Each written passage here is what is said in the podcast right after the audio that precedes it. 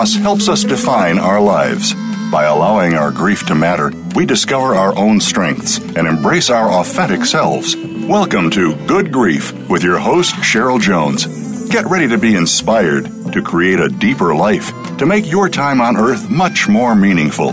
Now, here is Cheryl Jones.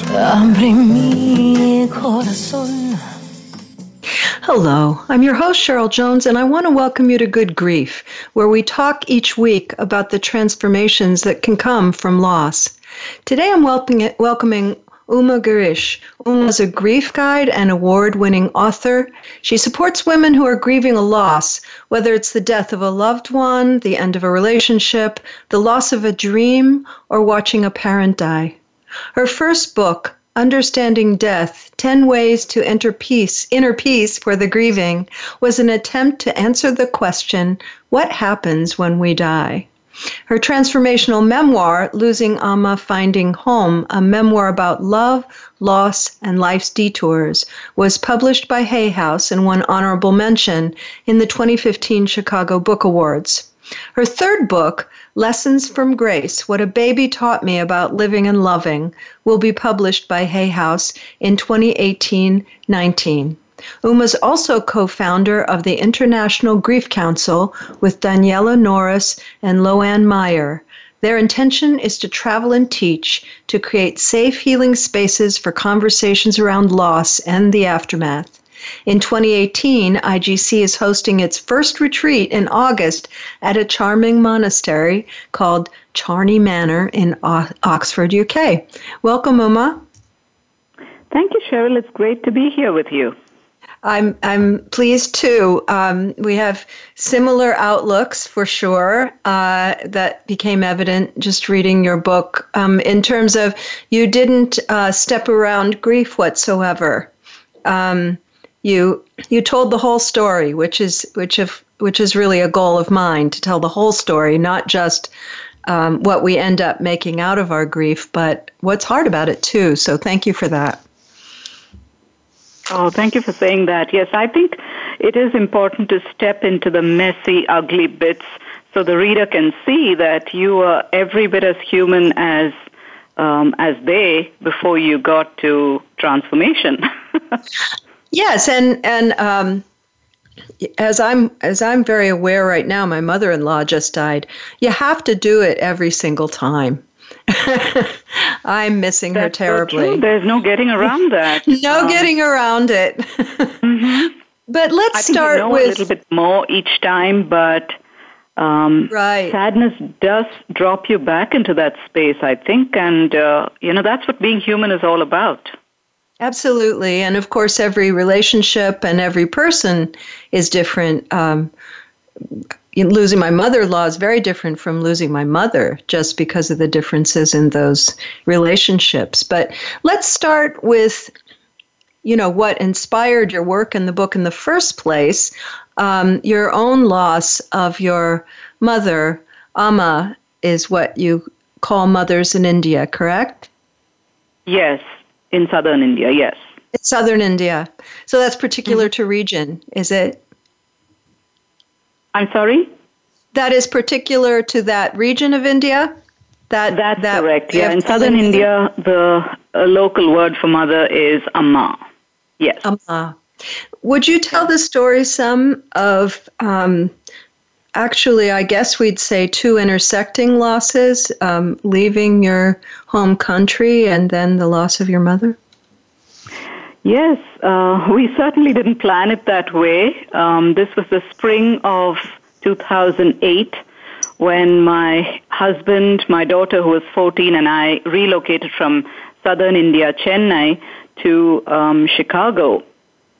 And we arrived here with six suitcases and a, and a heart full of dreams. But the universe had very different plans for us. Um, we spent the early weeks with my sister-in-law, um, getting our social security cards and you know, buying a second-hand car and stuff like that. And then we moved to an apartment in Northwest Chicago um, in May. And 10 days after we moved into that space, um, we got word from India that my mother had been diagnosed with stage 4 breast cancer. So not only did I not have friends, I didn't know anybody here. Um, I was I didn't know how to drive. I learned how to drive um, in Chicago. Um, this news was just devastating to me. I mean, this was not the transition I had imagined. And so I got on a plane six weeks after we moved here and went back to India to be with my mother for a month and a half while she went through um, chemotherapy. My father was very ill by that time, and my mother was his primary caregiver. And so I knew that my younger sister, who my parents lived with at the time, would need some extra support. So I stayed with her for six weeks, and when I said goodbye to her, I had no clue that that was a final goodbye. She hmm. died just eight months after her initial diagnosis. And that was just a very, very difficult time for me. I was in a pretty dark place. It was winter time in Chicago, my first winter ever in 2009. And um, I f- found myself plunged into this deep, dark, hopeless pit of despair. I was so far away from everyone that I knew that I needed that could have comforted me and that knew how to console me. Um, nobody here knew my mother, so I could not even share my stories with anybody because they had no context for who she was. All of those experiences, the physical transition um, from one continent to another, and the transition from a seemingly normal life to the space of to the landscape of loss was just hugely challenging. And you know, I'm I'm so aware from from working with clients who are uh, trying to support ill parents far away, like the East Coast, far away. Um, how challenging that is. But I was mm. imagining as I was reading um, the the you know even putting aside that you had left all your resources behind, really um, just the geographic challenge of trying to be available. Uh, I, I'm ima- I haven't moved in a very long time, so I have to use my imagination cap. Um, but I'm imagining that the thing that we do when we move to a new new location is try to plant there, and in a way try to let our souls uh, land and that process also couldn't happen because you left so soon after getting here. That's right. I didn't have time to make new friendships. I didn't have time to navigate my new space. Um, physically, I was here, but mentally and emotionally, I was in India. I was far, far away. I tried to call my mother as often as I could. I made sure that I got all the regular updates from my sister but it just um, it felt very inadequate.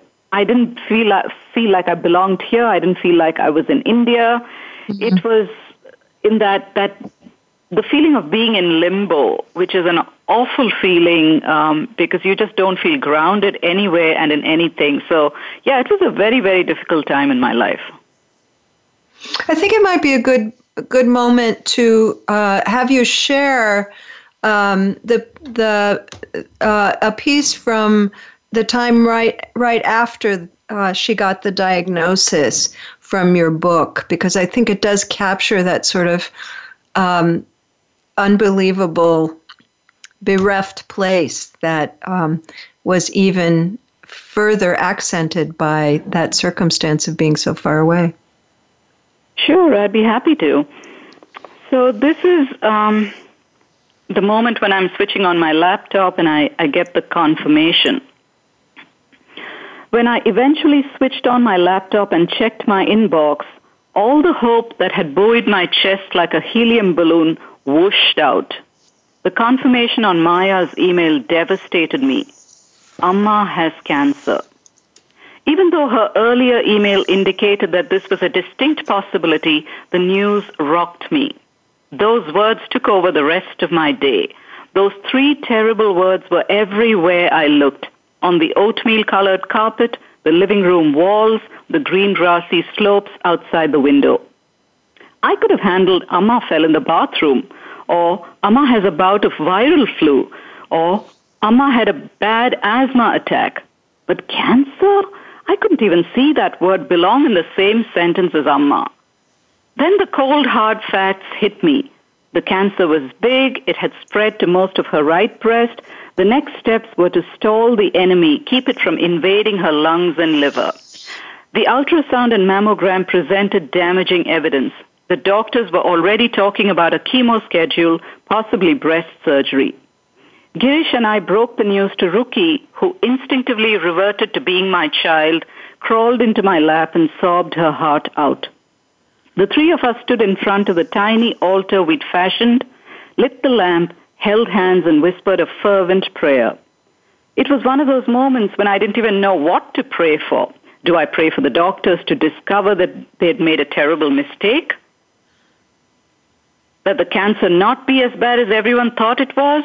Or that Amma go through surgery and come out clean on the other side?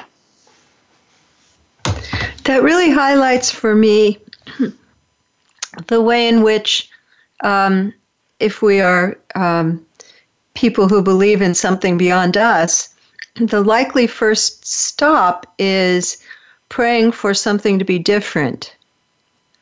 Um, praying that it's a mistake, praying that um, they'll cure it. You know, um, that that takes a long time for some people to um, to refashion. What do you pray for when it won't when it won't get better?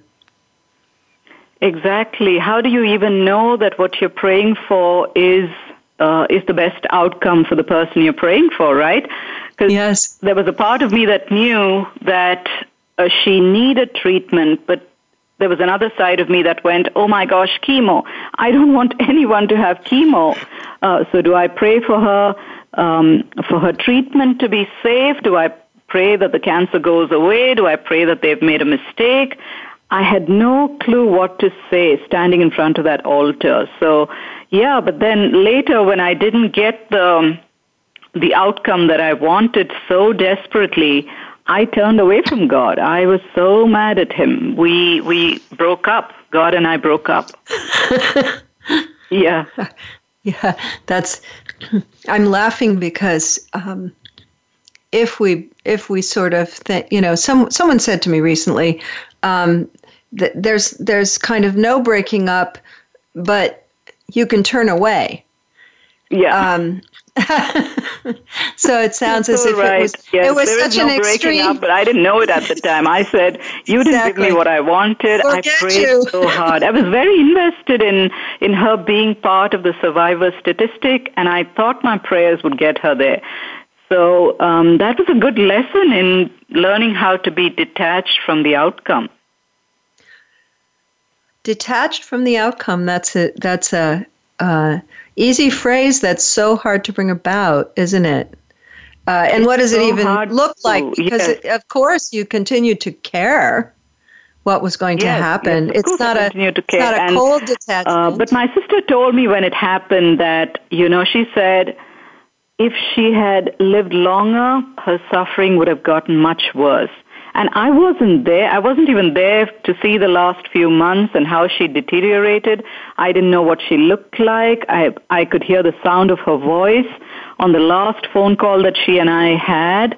Um, that told me that something was very wrong. But in my mind, I just couldn't picture her as someone um, who'd lost a ton of weight, whose stomach was distended. I, I didn't have those pictures in my head. My sister told me, just be grateful that she didn't suffer anymore. But that was sort of theoretical for you. Exactly, yes. uh, for your sister, though, it was very visceral. She was, uh, would, would that be true to say that she was sort of right up against how much misery was, was happening for your mother? Yes, my sister, I think, felt the effects of anticipatory grief because she could see that things weren't going well. She knew in her gut that this story wasn't going to have a happy ending. She saw my mother deteriorate from one day to the next. I didn't have those pictures in my head. And as it turned out, our grief experiences were completely different. when my mother died, my father was, was still around and she had to care for him. So she kind of had to dive into another level of responsibility. Whereas I, who was so far away from home and everything familiar, I tortured myself by sitting down and trying to create this motion picture in my mind of my mother's last few weeks and last few days and especially the last few moments. Mhm. And and yeah. when you were living in India, were you living quite close to them? I was about seven minutes away from them, and oh, I would my talk gosh. to my mother almost every day. I would uh, buy groceries for them, and you know, arrange their doctor's appointments. So I just thought this was such a cruel twist of fate that when she needed me the most, I had moved so far away and could do so little to help her.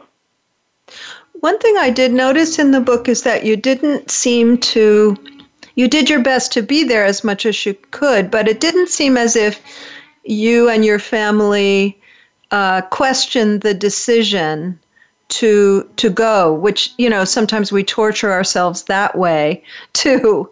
Um, but I didn't hear a lot of that. Is that is that true? That you knew that that was um, the right the right decision, but a very painful one. Um, do you mean when we moved to the when you had moved, right? Not knowing, back? of course, that this would this would happen so soon. Um, but I I find that that sometimes that leads to a lot of self doubt. You know, when when there's an accident of timing like that. Exactly. Um, yes, there was a period of time when I constantly um, questioned our decision to move um, but then when we left, we had no clue. We had no clue that there was anything like this happening. Um, she seemed to be in reasonably good health, and I questioned this over and over again. But then, many months later, many months after she died, I look back on this time and I see now how perfect it was because what if we had come to know of her cancer diagnosis even two weeks before we had left. Um, that would have made our decision much more heartrending, I think. We, I wouldn't have known what to do then. Do we leave? Do we stay? And my husband's successor had already been appointed in the office in Chennai. Um, they, the company had created a position for him here. So in, in all ways, we were invested in moving forward. So had the diagnosis come at that time, I think things would have been really, really more challenging. So, but I didn't have the clarity at the time when my grief was so raw and fresh. It was in thinking about it and reflecting upon this that I found that, you know, everything that happened happened just the way it should have. It, it, it was okay. It was perfect the way it unfolded. I think that's almost always a retrospective, isn't it? For instance, uh, living with my wife's illness for 10 for 10 years uh, I wasn't thinking how lucky that I have 10 years, right? I was right. thinking exactly. this is so hard. But now, you know, many, many, couple decades later, I can say I really got a benefit out of how long a time that was. I really learned a lot in that time. But that is retrospective, isn't it? I knew it. I knew it a bit. Uh, you know, some years in, uh, but but vaguely. It's a lot more distinct now that there's a lucky aspect to it. I think it points to how our soul expands and grows through the experience. I don't mm. think I could have come to that realization back then. It is only when I look back that I, I'm able to see the gifts of grief but when I was in the middle of it, if someone had even mentioned the word gift, I think I'd have smacked them hard. Yes. Let's come back and talk more about that because that's a big subject. Listeners, you'll find links to my website and social media at the Good Grief page at Voice America. And to find Uma Girish, go to umagirish.com. That's U M A G R I G I R I S H. U M A G I R I S H dot com. Be back soon.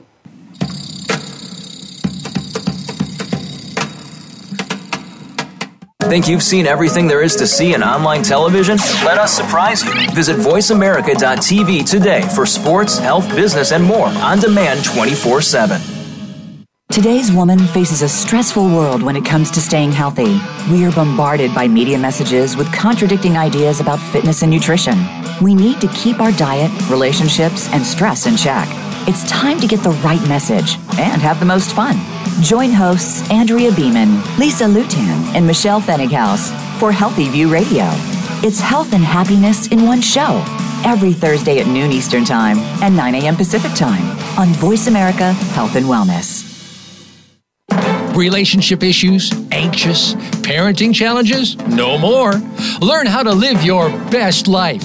Tune into Straight Talk with top psychotherapist, relationship, and anxiety expert Sandra Reisch. In this program, you'll learn how to transform your challenges into effective solutions, whether it's relationships, parenting, anxiety issues, or other life traps that you struggle with. Sandra will show you how to change them and how to live the life of your dreams. Listen every Thursday afternoon at 6 p.m. Eastern Time and 3 p.m. Pacific Time on the Voice America Health and Wellness Channel. There is a difference in health and wellness programs. There can be mainstream programs, and then there is something extra. That something extra is called Tips to Keep You Healthy, Happy, and Motivated with your host, Kristen Harper. If you want to hear some behind the scenes talk radio when it comes to health and wellness, the why as well as the how, be sure to tune in each week. This show will inspire you to be healthy and happy for life, as well as become the best version of yourself. Listen Tuesdays at 3 p.m. Pacific Time, 6 p.m. Eastern Time on Voice America Health and Wellness. Follow the Voice America Talk Radio Network on Twitter. We're at Voice America TRN. You'll get the latest fix on what's happening with our shows, this week's featured guests, and general happenings that you should know about at the Voice America Talk Radio Network. Now you don't have to miss anything when you're away from your home or office. Just go to twitter.com forward slash Voice America TRN or follow along with us at Voice America TRN, the Voice America Talk Radio Network Network. We're on the cutting edge of social media. Can you keep up? Your life, your health, your network. You're listening to Voice America Health and Wellness.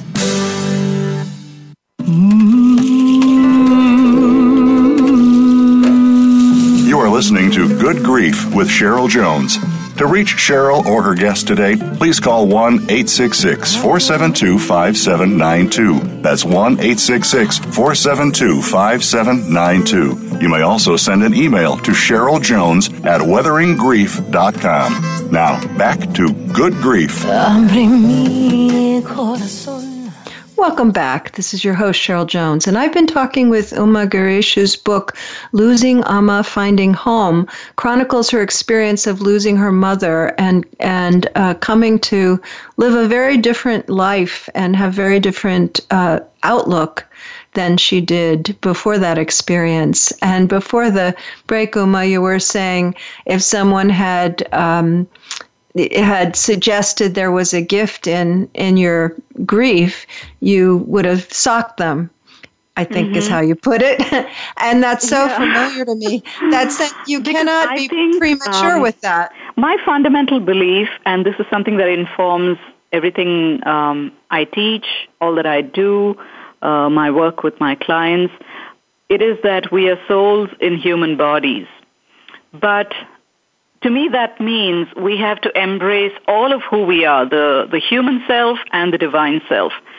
When loss happens, it is the human self that typically takes center stage, which hmm. means mm. we feel the physicality of the loss, we feel the emotionality of the loss, and we have to sit in that space of ugliness where we are crying, we feel messy, we feel out of control, helpless, broken, whatever you choose to call it.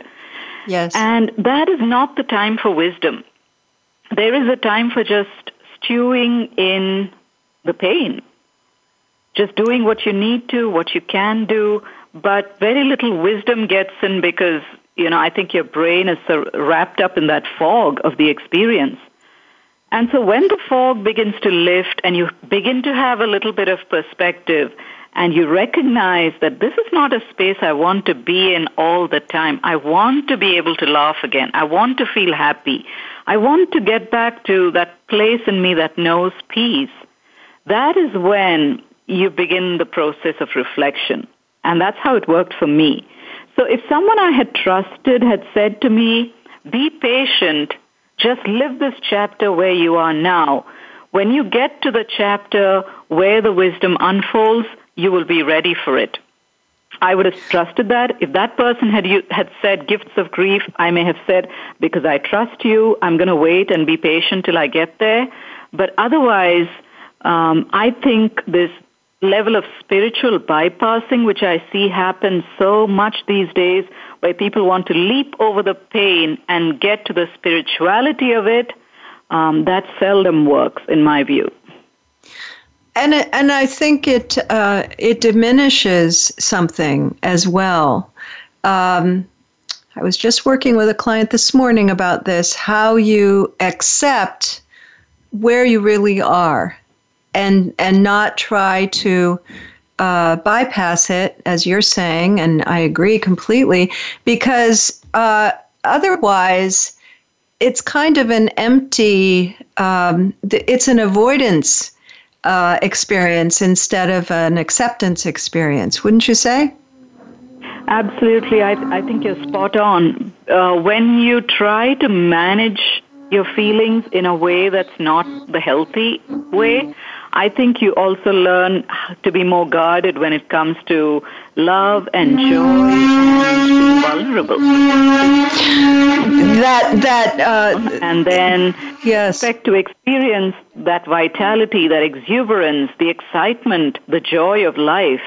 Um, when you shut down to one part of it, you shut down to every part of your life experience. Similarly, when you open to your grief, I think you open and expand um, to the joys of life, to the beauty around you, to everything good and positive about life.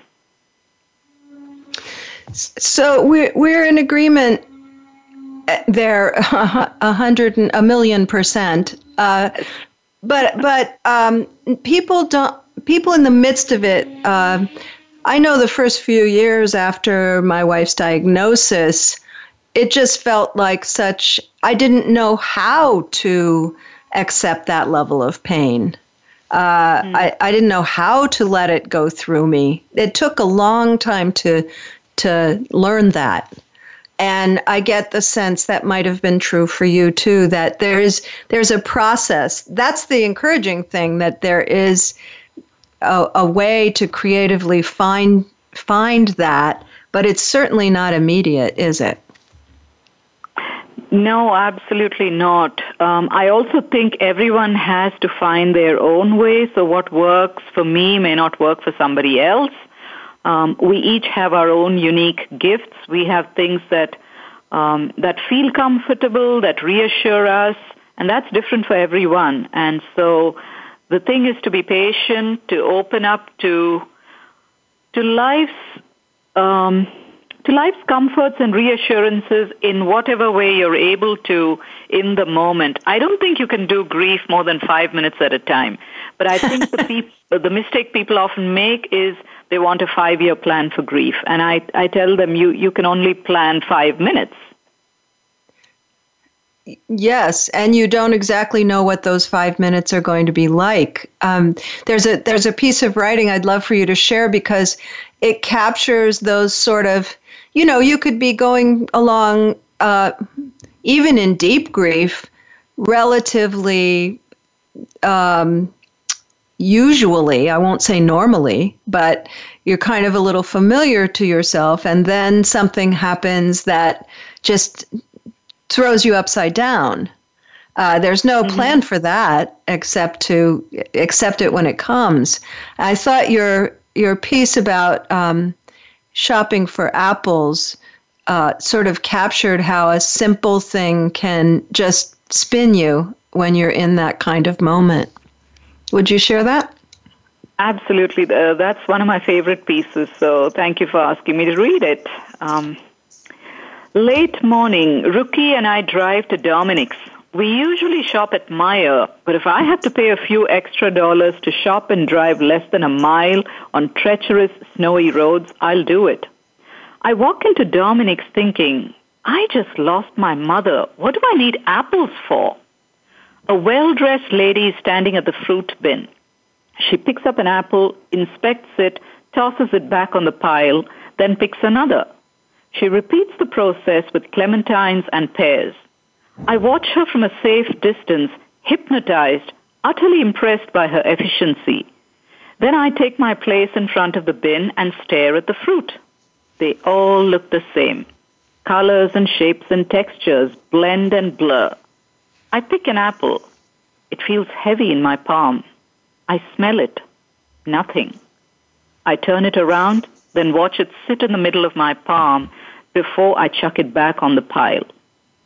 I don't know what to do. I don't know how to do this.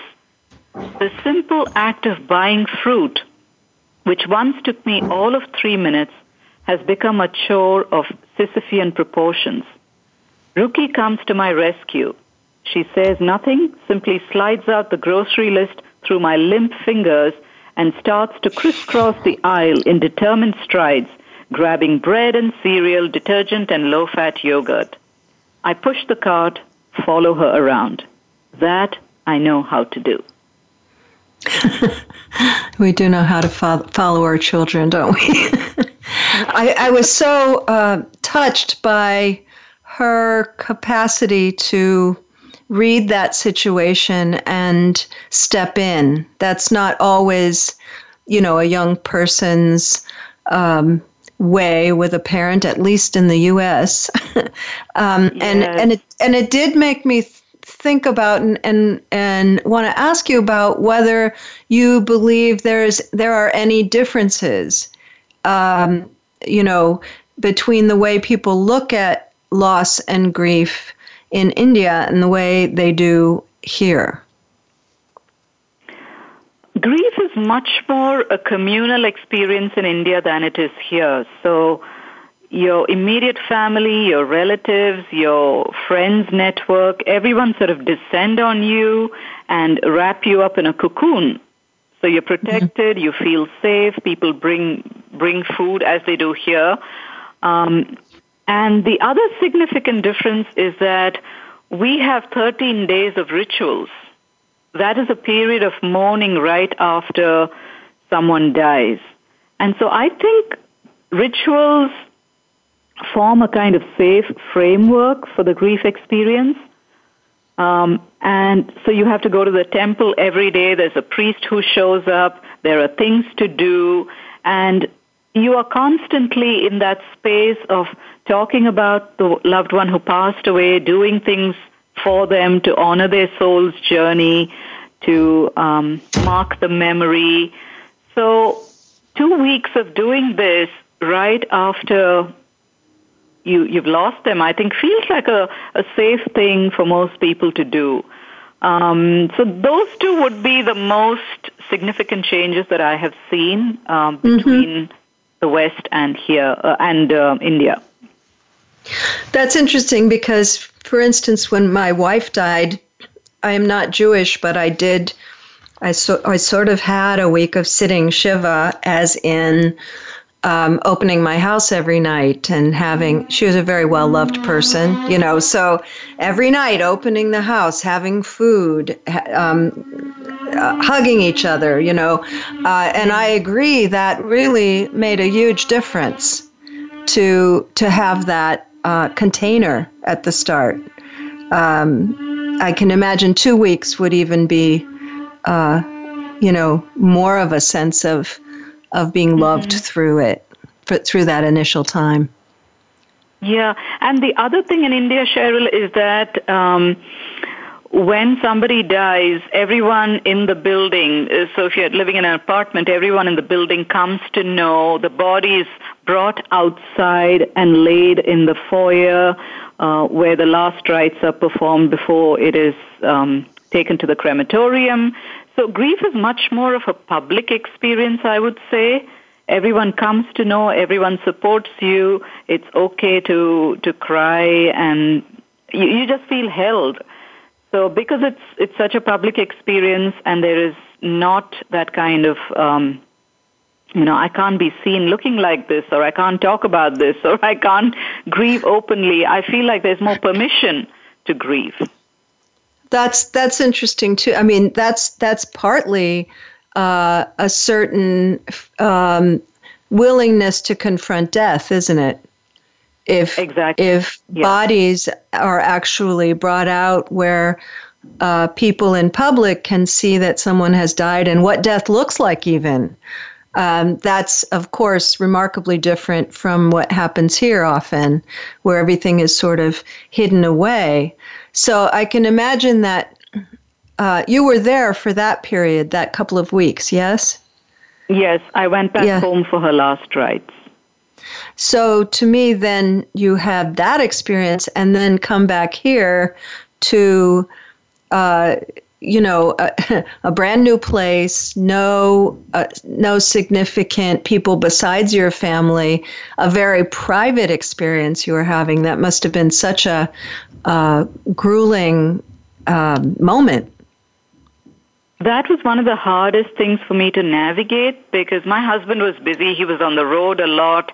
My daughter was trying to adjust to life uh, in in high school, and so I found myself at a loose end I was working in, in senior living. I, I had a part time job uh, back then doing groups. I, I still group, do groups in the same community, uh, but I had no space where I could share my grief, talk to somebody about my mother because nobody knew her, like I said. Um, there was no context for her for her presence or her absence. So right. that was one of the most challenging experiences I had to go through, which I think is one of the reasons why I looked for a grief support group, although I had no clue what that would look like. uh huh. You, you got pushed uh, by necessity out of your comfort zone, huh? Yes, yes. Yeah.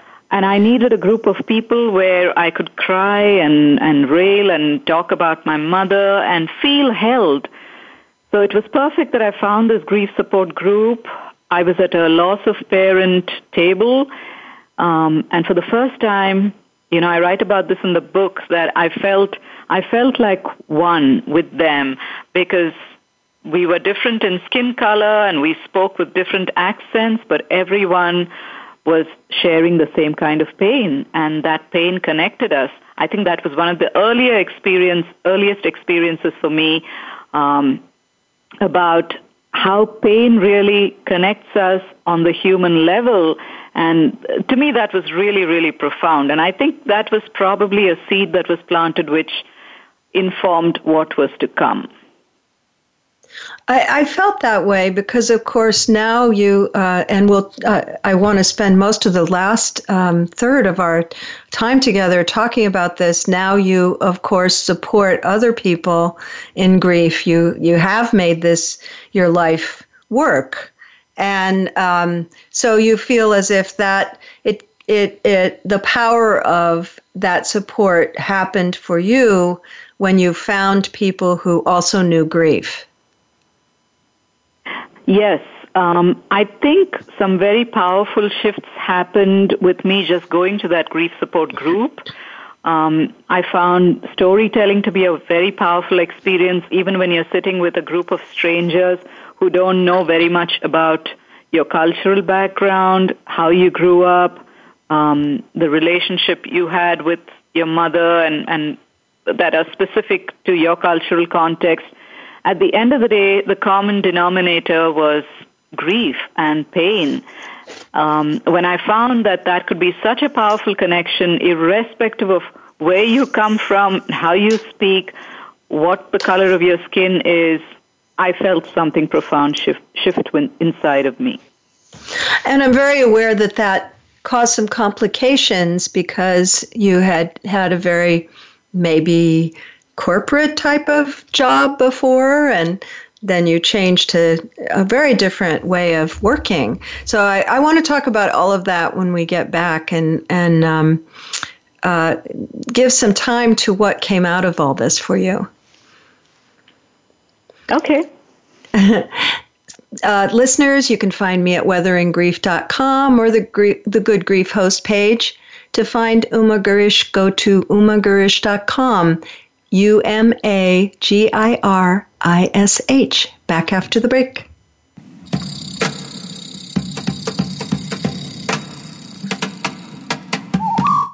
Become our friend on Facebook. Post your thoughts about our shows and network on our timeline. Visit facebook.com forward slash voice America.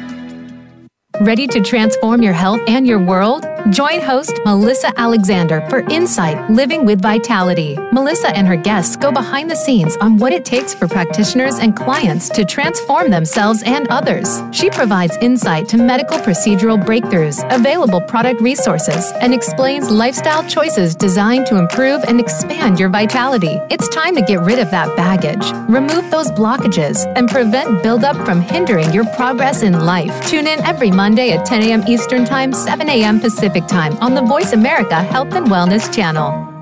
Healthcare has been a major part of news stories today, with one thing that has been consistent inconsistency. Both healthcare providers and patients have to work around and get used to a constantly changing set of rules and issues. Nurses have historically been left out of this decision making. Listen to Once a Nurse, Always a Nurse, exploring the world of nursing with host Leanne Meyer. Health professionals, we invite you to share your ideas and experiences while listening to experts in various areas of nursing. Listen Mondays at 1 p.m. Eastern, 10 a.m. Pacific on Voice America Health and Wellness.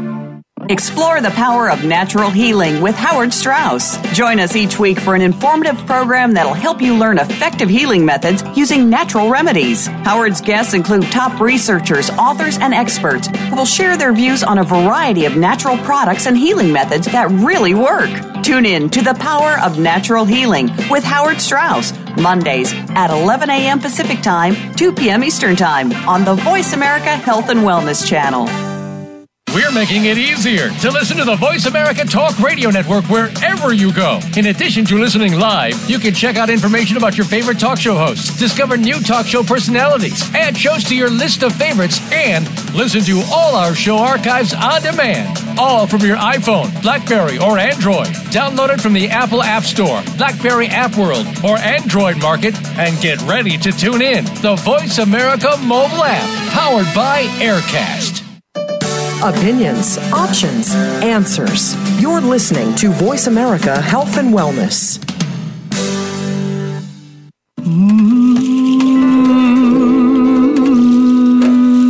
You are listening to Good Grief with Cheryl Jones. To reach Cheryl or her guest today, please call 1 866 472 5792. That's 1 866 472 5792. You may also send an email to Cheryl Jones at weatheringgrief.com. Now, back to Good Grief. Welcome back to Good Grief. I'm here with Uma Girish, author of Losing Amma, Finding Home, and um, we, we're going to talk in this in this last segment, this last time we have together, basically about you, how you came to the work you do and what that work is, so that people can go go find you. Um, but I thought it would be great to start. I I felt it was a turning point. This piece in your book uh, about uh, what you now felt called to do. You know that moment where you feel called to do something, um, mm-hmm. when when you've kind of chewed on the grief long enough to have that impulse uh, towards uh, generosity and and giving. Um, could you read that part of your book as a starter for this for this time? Sure, I'd be happy to. I have no desire to rush through a morning commute, go to a job, and earn money for its own sake. Is this me? I have to wonder. I, who performed exceedingly well for two decades in a fiercely competitive advertising industry, always valued independence and earned my own money since graduating from college. All the jobs I've had so far have brought in more success, validation, and money than I'd ever imagined. Now, the desire to compete on that playing field has vanished like a puff of smoke. Estranged from the rest of the world and what everyone considers normal rituals of living, I struggle through one of my loneliest phases. Since Amma's passing, I feel like a person who's been taken apart and put back together with brand new programming.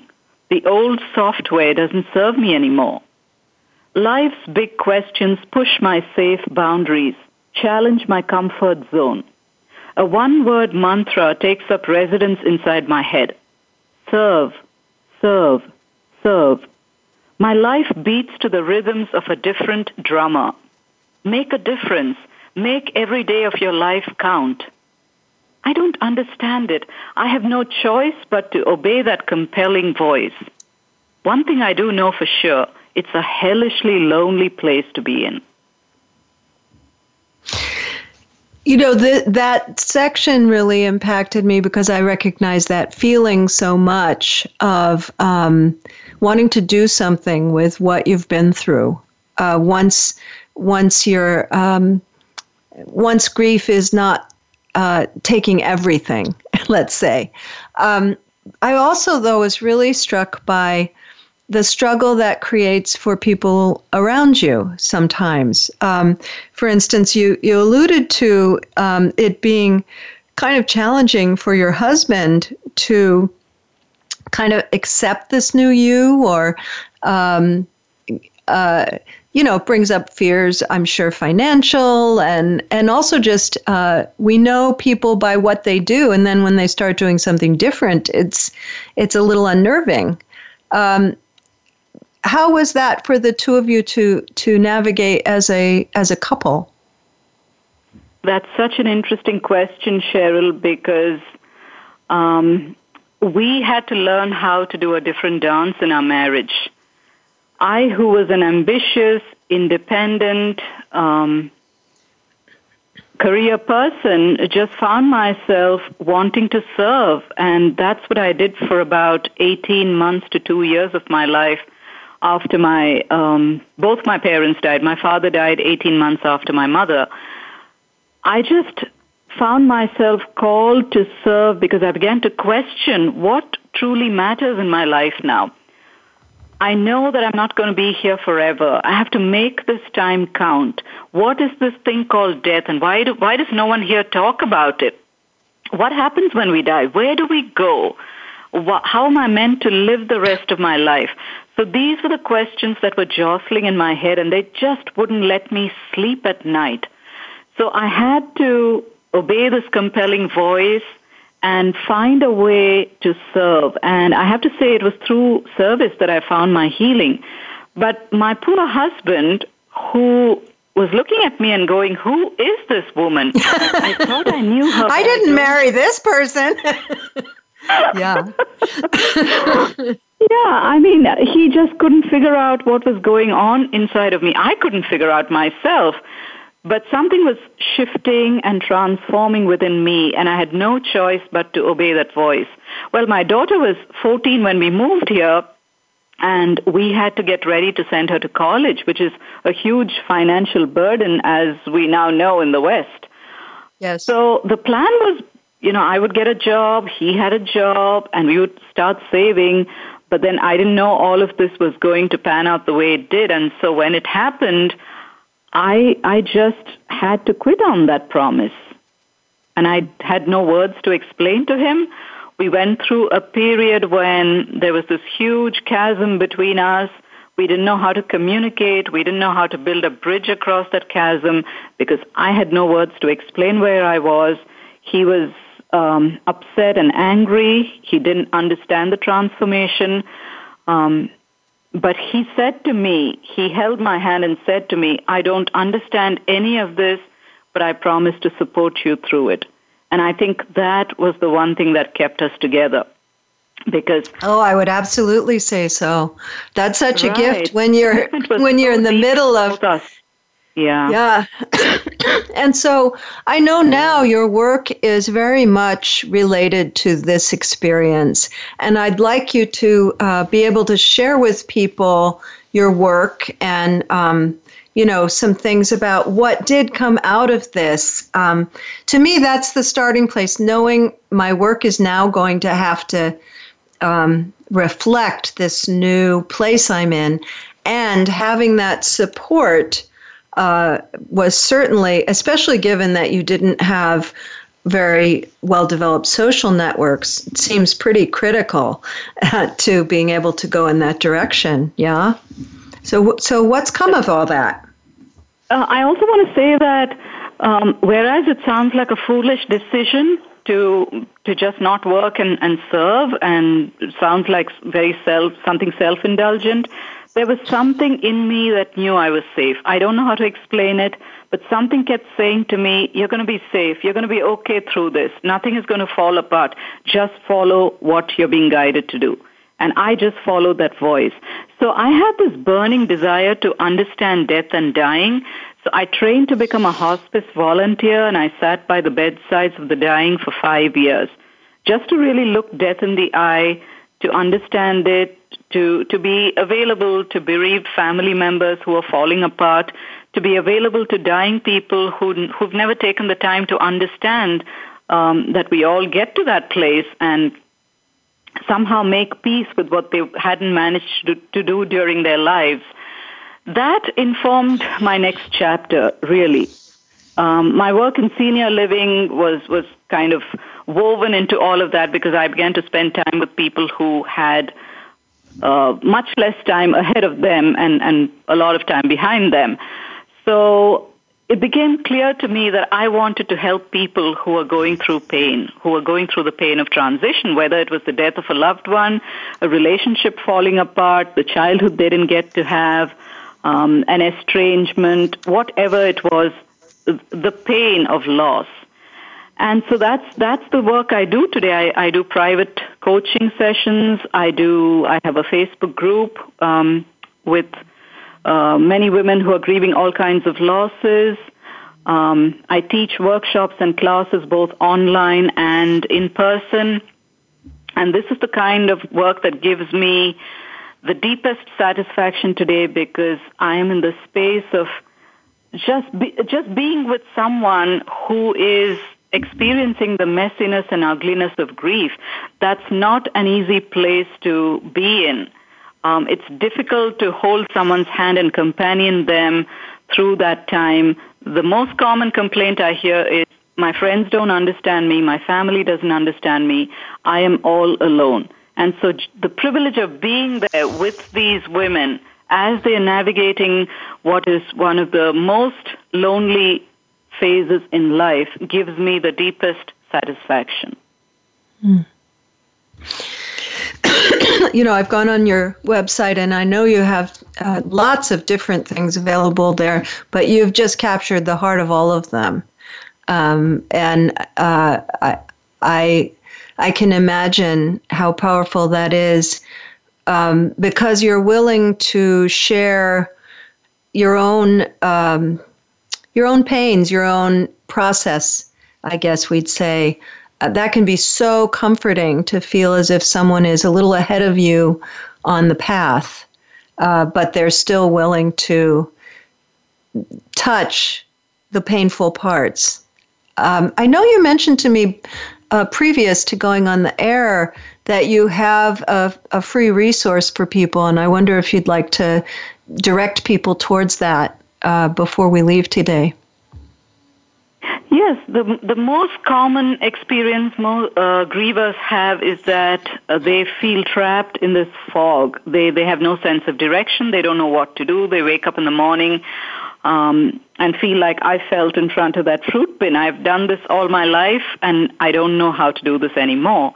So I have a checklist which is titled 10 Gentle Ways to Beat Brain Fog When You're Grieving. And this gives you 10 simple ideas on how you can navigate this space. People can find it by going to umagirish.com, my website. And I think the links will also be posted in your show notes, so that, that's fine. I'd love for listeners to be able to um, get this free resource. It's a great, easy way to navigate that early stage of loss. I, I think uh, there's a, there's a couple of uh, uh, things that stand out to me there. Um, one short you know the, I, I feel early in grief even though i'm a reader and an explorer and all of that i just really didn't want to read a lot about grief and and if i was going to it had to be short and it had to be suggestive and it had to be compassionate. Mostly I read memoir at that point. So the idea of just a, and I think I have something similar to this on my website if people want to go check that out, um, where you just uh, give people things to try that might gently help them to uh, to navigate. That that seems powerful. So I hope people will go go check that out. And uh, it's been lovely to be with you today. I've really enjoyed our conversation, and I hope we'll encounter each other again. Oh, I sure hope so, Cheryl. I've had so much fun talking to you today. Thank you for giving me this opportunity. Um, Absolutely. I just want to send a warm hug the way of every listener, whether you're listening live or on the replay. Me too. Next week, I'll have Marlene Fitzwater. She founded Joshua's House, a hospice house for terminally ill homeless people. This has been Good Grief with Cheryl Jones. I look forward to being with you again next week for another meaningful conversation.